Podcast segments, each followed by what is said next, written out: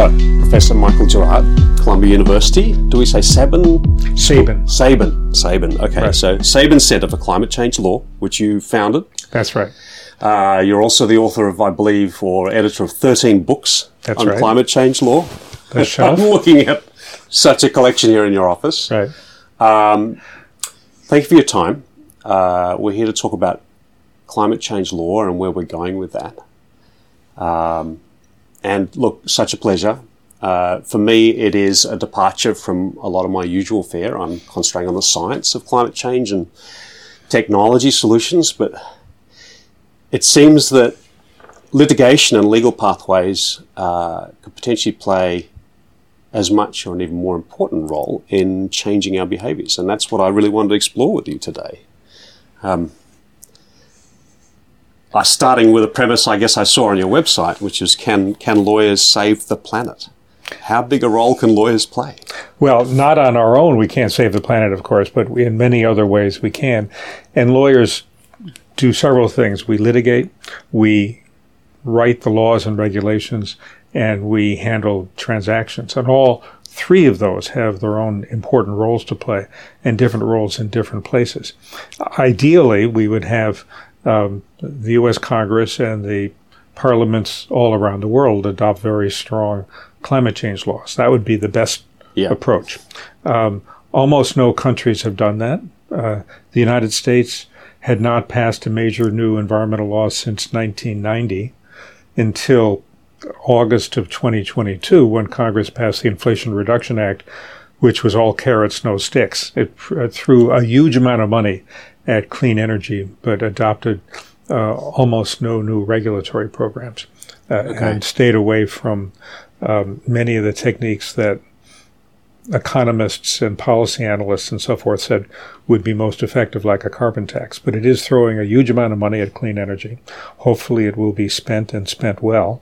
We'll see in the in the years to come.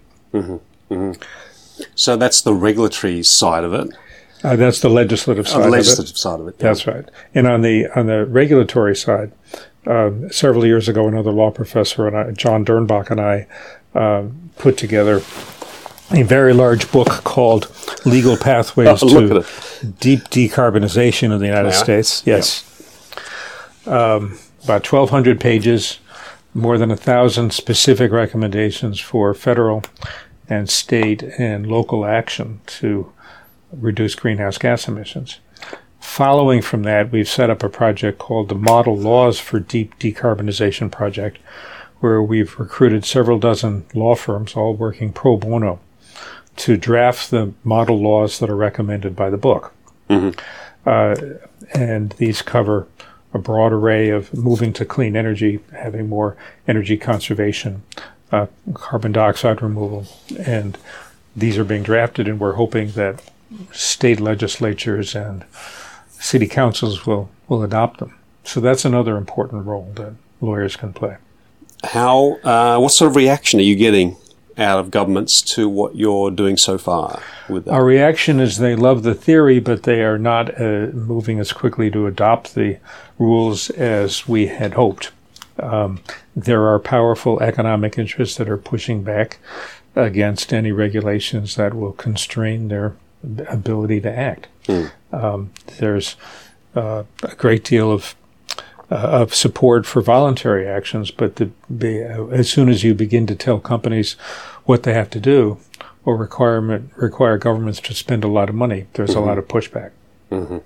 And does it also expose governments to their own, or add exposure to themselves by signing up to that? Because it forces, puts them in a position where they have to act or be in contravention of their own legislation, does it not?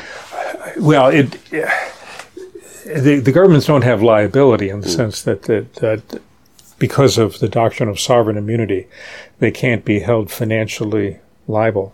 Um, but if they adopt binding laws, those can be enforced in court if they're Yeah. written in the right way, and, and Yeah. governments as well as companies are reluctant to allow that to happen. Yeah.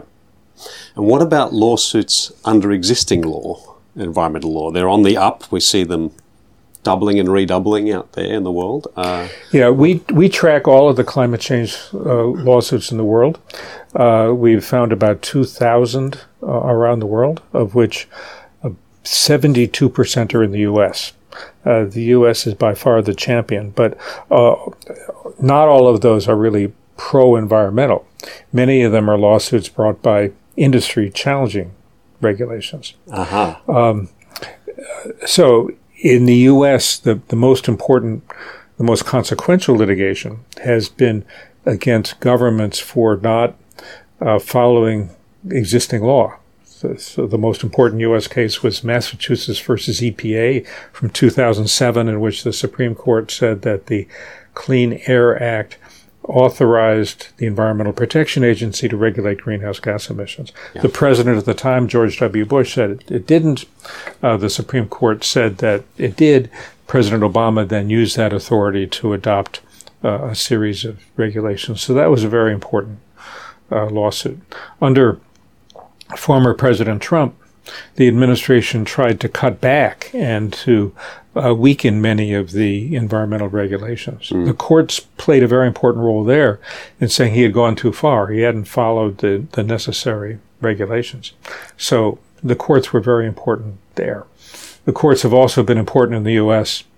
in stopping the construction of coal fired power plants and pipelines and other fossil fuel projects because they violated some environmental laws. Yeah. What the U.S. courts have not done is to uh, use other, the sorts of theories that are being successful in other parts of the world, human rights theories, constitutional theories, and others. We've seen tremendous success in some other countries um, in use of those theories. The, the most prominent and one of the first was the Urgenda case in the Netherlands, where yeah. the Supreme Court of the Netherlands uh, said that under human rights theories and other doctrines, the government had to force a very significant reduction in greenhouse gas emissions. We've seen successes in similar theories in, uh, Germany, France, Nepal, Brazil, um, the Netherlands, a, number of other countries. So yeah. around the world, yeah. Yeah. it's having some success. Uh, but the the U.S. courts have not been sympathetic to that kind of theory mm-hmm. and the U.S. Supreme Court, with a six to three conservative majority, uh, gives us little hope that this will succeed in the U.S., mm-hmm. uh, at least at the federal level, for years to come. So, in the U.S., would it be fair to say that the most uh, profitable pathways forward, if you're going to think about the role of litigation in climate change, uh, not at that federal level, but perhaps at a more localized level on a corporation by corporation level, suing an individual corporation for um, the damages caused to a particular city, like Miami, for example, which is facing enormous consequential costs. Would that be a more profitable way of uh, forward? We don't know yet. There are about 25 lawsuits in the U.S. that have been brought mostly by cities and states yeah. against fossil fuel companies. Um, they've all been held up on the question of whether they belong in federal court or state court. Uh, for various reasons, the plaintiffs all want to be in state court. The defendant oil companies want to, all want to be in federal court. Okay. Um, this question has now been presented in a case to the U.S. Supreme Court. The Supreme Court will decide in the next few months whether to take the case. If it takes the case, we'll probably have a decision sometime in the spring. Uh, meanwhile, I think all these cases are likely to be put on hold until the Supreme Court decides. So if the Supreme Court doesn't take the case and allows these cases to proceed in state court, we'll see a lot of activity. But if they have to stay in, in federal court, there's also a decent chance the Supreme Court will use various doctrines to say they're no good and throw them out. Yeah. But we'll know in the next several months. That's interesting. So a lot of people, a lot of the uh, uh, um, litigants, or is it the judges that choose to just to hold off because a precedent's about to be set? Um, yeah, I think the uh, the defendants will. They already have asked the judges around the country to hold off on yeah. these lawsuits until we hear from the Supreme Court, mm-hmm. and it's easier for a judge to hold off on making a decision than to make a decision. So mm-hmm. we'll mm-hmm. see what happens with that. There, there, uh, there may be some progress in some states under the state constitutions. So there's a trial that has been scheduled for next July in state court in Montana in a lawsuit brought by a number of young people under the state constitution of Montana, saying that the state government needs to move away from its fossil fuel friendly policies uh, toward clean energy. Yeah. So it'll be very interesting to see how that plays out. Uh, several states have constitutional uh, rights to a clean environment in their state constitutions. New oh, York adopted one just last November uh, by a vote of two to one the voters of New York adopted a constitutional right to a clean environment in New York State. No one knows just what that means. Yeah, that'll be uh, the subject of many lawsuits, and, and we'll we'll find out. so one of the things here is time.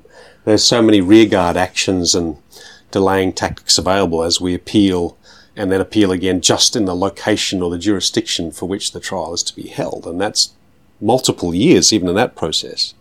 Is That's that right. This new round of litigation began in 2017, so five years later. We still don't know whether they belong in state court or federal court. Yeah.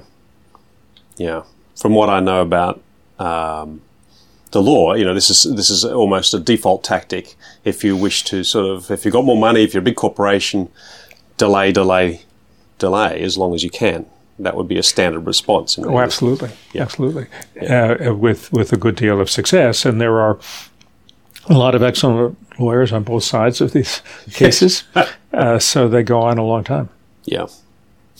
So the challenge also seems to me partly on the uh, partly around um, uh, if we're looking at damages, we're suing for damages which have not yet happened. Some of them have happened, but is it fair to say that a lot of the um, litigation is about future damages? Well, actually, the um, these kinds of cases are seeking money for adaptation to the climate change that is happening and that is coming. It's to allow the cities to build seawalls or elevate buildings or fix their infrastructure or take other actions in order to prepare for and guard against the um, climate change yeah. damages that are coming, as opposed to the uh, what we think of conventionally as, as money damages for injuries already suffered. And there have, there have been no successful lawsuits anywhere in the world so far um, uh, getting money damages from fossil fuel companies. Uh, there is a case pending okay. in Germany brought by a farmer in Peru who says that his farm is being damaged by the melting of the glaciers, uh, and that um, 0.5% of the greenhouse gases in the atmosphere came from a big German utility, RWE. So he's suing RWE for 0.5% of his losses in his farm because of their emissions. Interesting. So that case is going forward. It survived initial motions. The judges from Germany just traveled to Peru to see the glaciers. They planned to do it a couple of years ago, but they were delayed by the pandemic. But now they've gotten there, and we'll see. We'll see what they say. That's the case that has gone the furthest, uh, seeking money damages.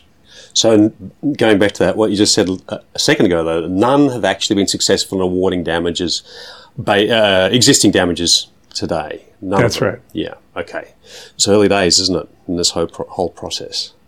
It, it uh, uh, and we don't know whether they will succeed. We'll see what happens in the U.S. We'll see yeah. what happens in this Peruvian case against the German uh, uh, company. There's been much more success in orders requiring governments to require reductions in greenhouse gas emissions within their countries. Yeah.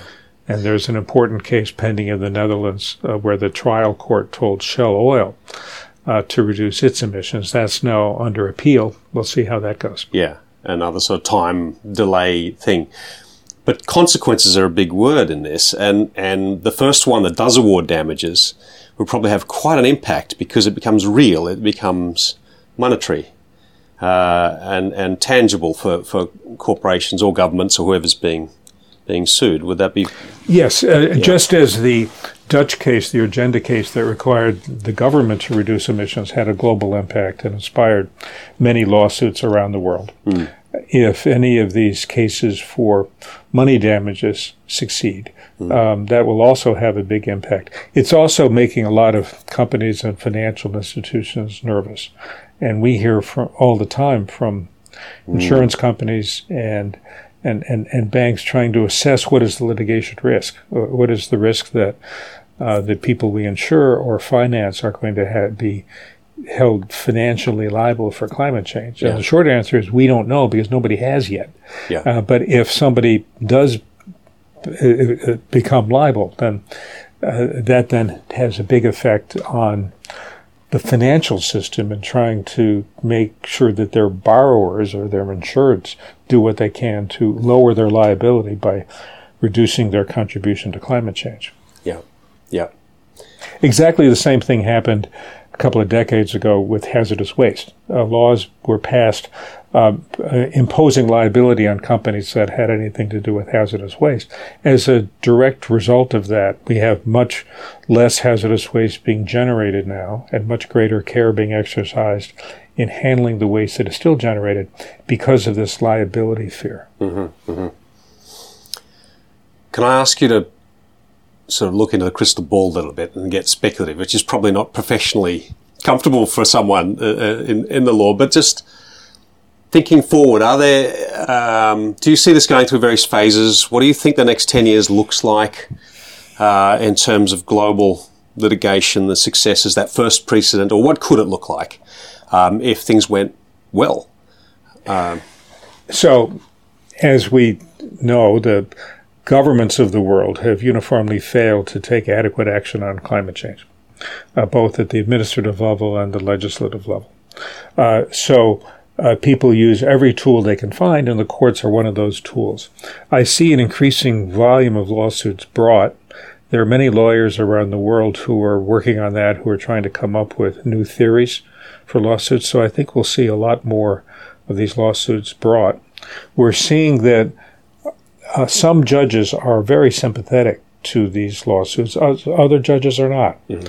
Uh, but the sympathetic judges are beginning to issue strong opinions mm-hmm. uh, as uh, as the years go by and more of these judges themselves are pressured by their children or grandchildren uh, uh, are taking climate change more seriously. I think we may see more decisions in more countries around the world that do require stronger action on climate change.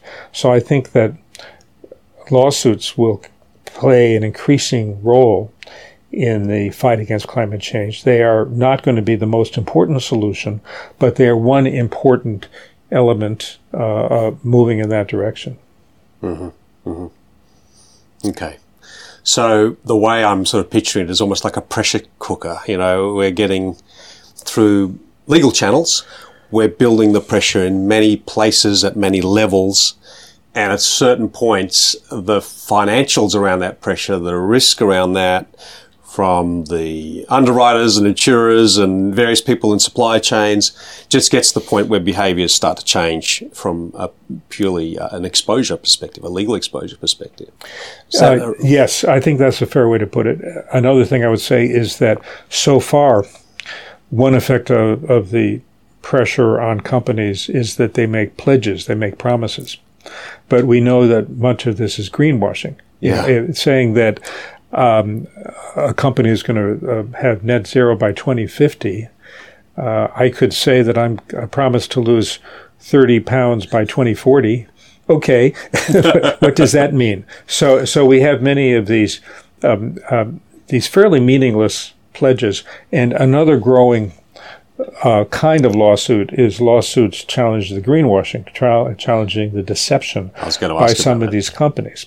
Uh, and so uh, we have several of those pending in the in the U.S. None of them have pr- uh, progressed very far, but but they're new.